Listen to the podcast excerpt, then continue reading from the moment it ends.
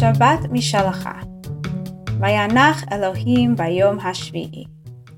מסופר לנו על שבתו של האלוהים, משום שהיא מספקת עבורנו מודל לשבת אותה אנו מגלמים וחווים. אם נביט היטב בתיאור זה, נוכל לזהות שעומדת מאחוריו הנחיה לאופן בו אנו אמורים לממש את השבת שלנו, ולהפוך אותה לשבת לשלנו. התיאור מדגים עבורנו כיצד השבת מתפקדת עבור ובתוך כל אדם ואדם בנפרד.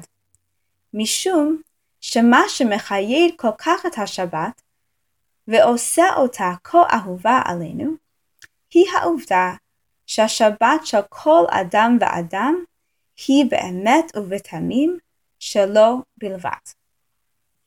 על השבת של האלוהים, התורה כותבת כך: ויחולו השמיים והארץ וכל צבאם. ויכל אלוהים ביום השביעי מלאכתו אשר עשה. וישבות ביום השביעי מכל מלאכתו אשר עשה, ויברך אלוהים את יום השביעי ויקדש אותו, כי בו שבת מכל מלאכתו אשר ברא אלוהים לעשות. שני היבטים של תיאור זה נראים קצת זרים פה, אך כל אחד מהם הינו קריטי להבנת המשמעות של לא רק לשמור שבת, אלא לעשות אותה. ראשית, הטקסט מתייחס שוב ושוב למלאכתו של האלוהים. בעוד היה יכול פשוט לומר, המלאכה. מדוע אנו צריכים לדעת שמלאכה זו שייכת לאלוהים? ההיבט השני הוא העובדה שהתורה תמיד מאפיינת עבודה כמשהו שהאלוהים עשה או ברא על מנת לעשות. ביטויים מוזרים אלו, מלאכתו אשר עשה, או מלאכתו אשר ברא אלוהים לעשות, מופיעים שלוש פעמים בתוך שני פסוקים בלבד. מהי מלאכה שנבראת לעשות, וכיצד היא שונה מהמלאכה שאלוהים עשה. יש בביטויים אלו חוסר אלגנטיות מסוימת, אך באותה העת גם משהו מזמין ומושך.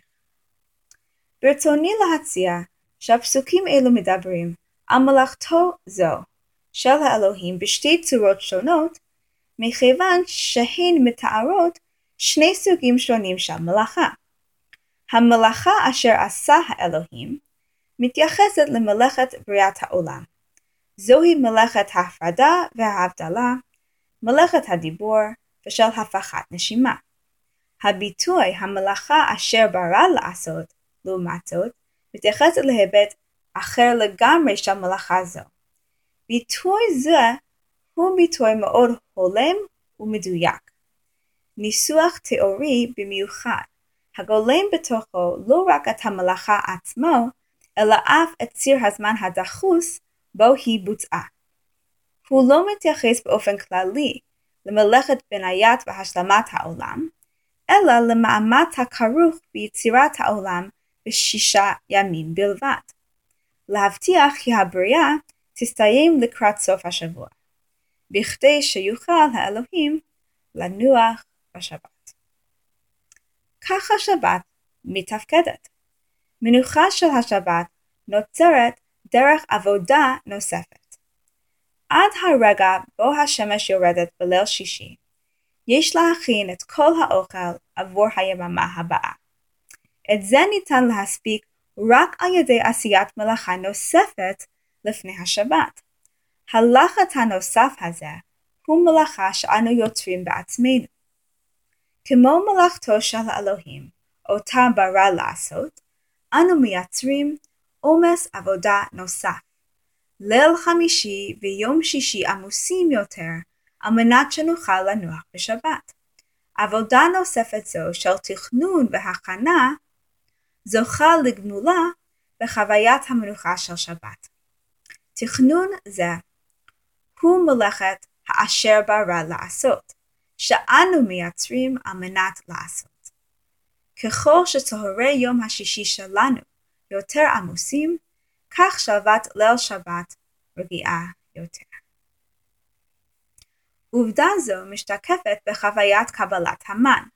התזונה אותה סיפק האלוהים לבני ישראל במדבר. לפי ספר שמות י"ז כ"ב עד כ"ז, בימי שישי השמיים הורידו מנה נוספת של לחם מיוחד לחם משנה. היות ויאסר על בני ישראל לאסוף את מנת המן שלהם במהלך השבת עצמה. אנחנו מציינים את הנס הזה על ידי הנחת לחם משנה משלנו, בסעודת ליל השבת שלנו. שתי כיכרות אלו הן ייצוג סימבולי של חוויית השבת במדבר, ושיקוף של מה שהשבת המתוכננת היטב עדיין מצליחה להשיג. חלות אלו מגלמות את הרעיון שלמרות שכבר איננו מקבלים מנת אוכל כפולה מהאלוהים בימי שישי, ועל כן מקדישים את הזמן ותשומת הלב לאיסופה, על ידי שמירת שבת, אנו יוצרים ומשחזרים את החוויה של היום היחיד בשבוע, בו אנחנו לא צריכים לצאת ולעבוד. היום האחד בו אנו משתחררים מהמאמץ הכלכלי של שאר השבוע. היום בו אנו חווים את העונג ותחושת הביטחון של הידיעה כי יש לנו מספיק. את זאת אנו משיגים דרך המאמצים שלנו גופה, אך היא מרגישה כמו משהו שאנו מקבלים. חוויית היש לנו מספיק הזו בשבת אינה תוצאה של אי העבודה, או אפילו של פעולת המנוחה.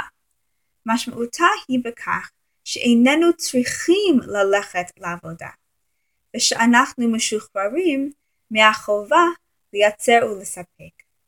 מתיקות השבת אינו נובעת רק, או אפילו בעיקר, מהמנוחה הפיזית, מדובר בחוויה הכוללת המכילה שהות אינטימית בתוך מקום נפשי, רגשי ורוחני שונה.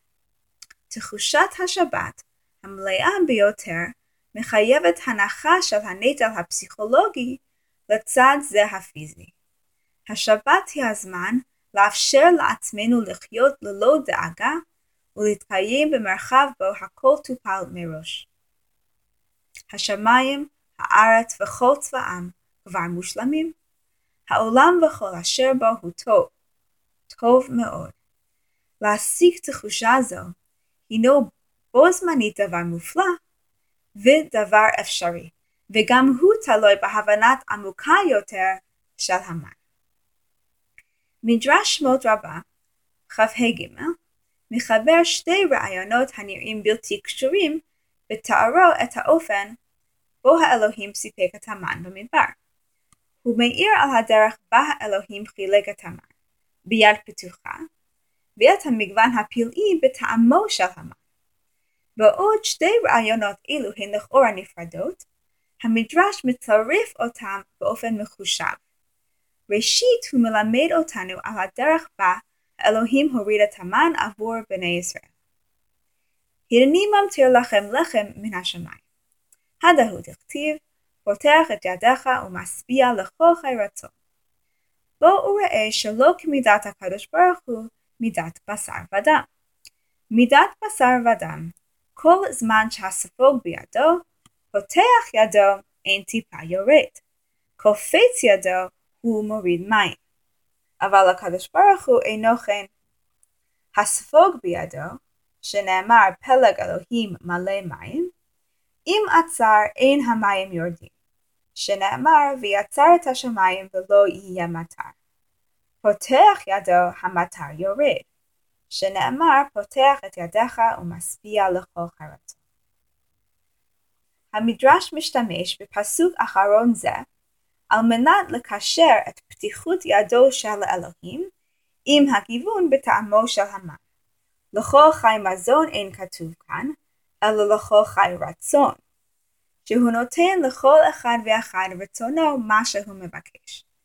וכן לעתיד לבוא נותן הקדוש ברוך הוא לכל אחד ואחד כל מה שהוא מבקש. ואם תמה אתה על הדבר, ראה מה עשה לישראל בעולם הזה. שהוריד להם המן, שהיה בו מכל מיני מטעמים. והיה כל אחד מישראל תואם כל מה שהיה רוצה. שכן כתיב, זה ארבעים שנה אדוני אלוהיך עמך, לא חסרת דבר. מהו דבר? כשהיה מתאבל לאכול דבר, והיה אומר בפיו, אילולא היה לי פטמה אחת לאכול, מיד היה נעשה לתוך פיו טעם פטמה. דבר היה אומרים, והקדוש ברוך הוא עושה רצונה. הדימוי של לחיצת הספוג על ידי האדם מצביע על הלחץ והמאמץ הנדרש מאיתנו על מנת להוציא את מחייתנו מהעולם הזה.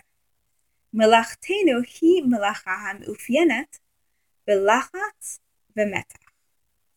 אכילת המן, שמירת השבת, אמורה לתת לנו תחושה שאנו אוכלים בצורה אחרת, מידו הפתוחה של האלוהים. אנחנו פתוחים לקבל, אנחנו רגועים. איננו עובדים ואיננו מרגישים את הלחץ של העבודה. בעולם האידיאלי המיוצג על ידי השבת, אנו משוחררים מחרדה, אנו חווים את הדור האמיתי של נקודה אחת בזמן, בה אנו מרגישים שהכל יהיה בסדר, שהכל בעצם כבר בסדר. המדרש מקשר את חוויית הרוגע הזה למאפיין הפלאי ביותר של המן, האופן בו טעמו השתנה בהתאם למאווייו של מי שאוכל אותו. למן היה טעם אחר בפי כל אדם ואדם. תיאור זה מצביע על העובדה שבעולם הגשמי, השבת נראית אותו הדבר עבורך ועבורי. אנחנו יכולים לשמור את אותם ההלכות, לשיר את אותם השירים, לאכול ארוחות זהות לחלוטין.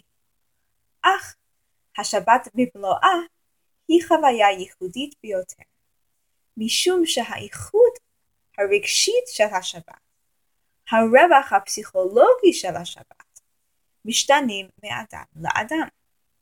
זאת, מכיוון שמנוחת השבת מאופיינת בלחצים אותם האדם משחרר. אם אתה עמוס בדאגות כלכליות, טעמו של המן עבורך הוא ביטחון כלכלי. אם אתה סובל מחולי, טעמו של המן הוא הבריאות. אם אתה טרוד בתחושת חוסר ודאות, טעמה של השבת עבורך היא ביטחון.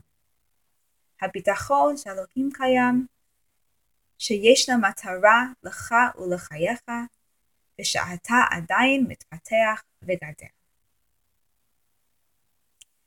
הפסקה המתארת את השלמת מלאכת הבריאה, מלאכתו אשר ברא לעשות, היא שיקוף וביטוי של רגע אישי זה, בו האלוהים הניח את תוכניותיו, על מנת להיות מקור השראה עבורנו להניח את שלנו. תיאור זה מאפשר לנו להתייחס לשאלה הראשונה ששאלנו. מדוע התורה משתמשת בלשון שייכות ותארה את מלאכתו של האלוהים? השבת האלוהית ביותר אינה רק מנוחה ממלאכה סתם, אלא גם גאולה ממלאכתו של האדם, המלאכה שלו, שלך, שלי. כאשר אנו נחים בשבת, אנחנו משחררים את עצמנו ממערך הצרכים, הדאגות והמאוויים הספציפי שלנו. ההקלה אותה אנו חשים כתוצאה משחרור זה ייחודית עבור כל אחד מאיתנו, ואין אף אדם אחר החולק איתנו את אותה תחושת הקלה. והמלאכה הרגשית, הפסיכולוגית והרוחנית שאנו עושים על מנת להגיע לתחושה זו, לא יכולה להיעשות עבורנו על ידי מישהו אחר. שני הביטויים המשונים הנמצאים בפרשה, זה המתאר את מלאכת האלוהים כמלאכה שהוא ברא לעשות, וזו המתייחסת למלאכתו כמלאכה השייכת לו באופן אישי, משקפים את שני ההיבטים של הבניית השבת. המלאכה שיש לעשות על מנת לאפשר לשבת לקרות, והמלאכה שיש לעשות על מנת להעריך אותה ולקצור את התועלת הגלומה בה. ראשית, עלינו לקחת את הצעד הקונקרטי של להתיר אני לא עובד היום. לא אטפל בנושא זה במהלך השבת. ולאחר כך, יש לעשות את הקפיצה המחשבתית של להאמין שאין בעצם שום דבר בו עלינו לטפל במהלך השבת. שום דבר שאנחנו צריך לעשות. אף סיבה בגינה אנחנו צריך לדאוג. בדיוק כפי שאלוהים ברא את העולם, משום שבלי התערבותו העולם לא היה קיים, ככה אלוהים צריך היה לברוא את השבת, שאם לא היה מכין אותה ומתכונן אליה, היא לא הייתה קיימת. ודבר זה נכון עבורנו באותה מידה. אם לא ניצור משהו בעולם הגשמי, הוא לא יהיה קיים. ואם לא נקדיש מאמצים לחיי הרוח שלנו, הקדושה לא תקרא מעצמה. הקדושה לא תקרא מעצמה. ויברך אלוהים את השבת ויקדש אותו. וכך גם אנחנו. השבת לא יוצרת את עצמה יש מאין. אנו יוצרים אותה ומפיקים ממנה תועלת. ככל שנשקיע בה וככל שלסחוט יותר את הספוג, נוכל להפיק ממנה כאשר נשחררו. מאחלת לכם שבת של שלום, אותה שבת ושלום שהרווחתם. ברצוני להודות לשרה טובה ברודי ולנטלי חזיזה על עבודת התרגום שלהן, כל מלאכתן אשר עשו. שבת שלום.